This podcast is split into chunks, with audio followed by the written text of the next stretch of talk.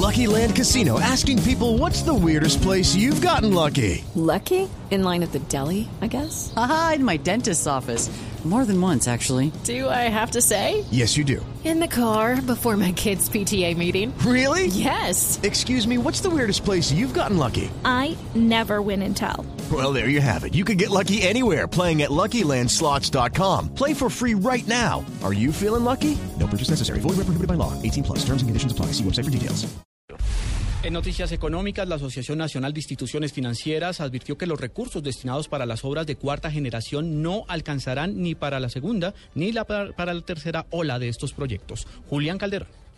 El presidente de la Asociación Nacional de Instituciones Financieras, Anif Sergio Clavijo, desde Cartagena señaló que se repetirán los problemas de financiamiento que tienen varias obras en la actualidad por fuera de los tiempos de entrega, como es el caso del túnel de la línea y el corredor Cali-Buenaventura, pero esta vez en la segunda y tercera ola de concesiones de cuarta generación. Clavijo asegura que las condiciones no serán las óptimas para asegurar los recursos por parte de los inversionistas privados. Lo que estamos viendo es que la primera ola de los seis proyectos que mencionaba puede tener financiamiento. Los de la segunda y la tercera ola no van a tener suficiente financiamiento y de allí la necesidad de las vigencias futuras y de abrirle espacio a través de la regla fiscal, que es lo que acabo de explicar.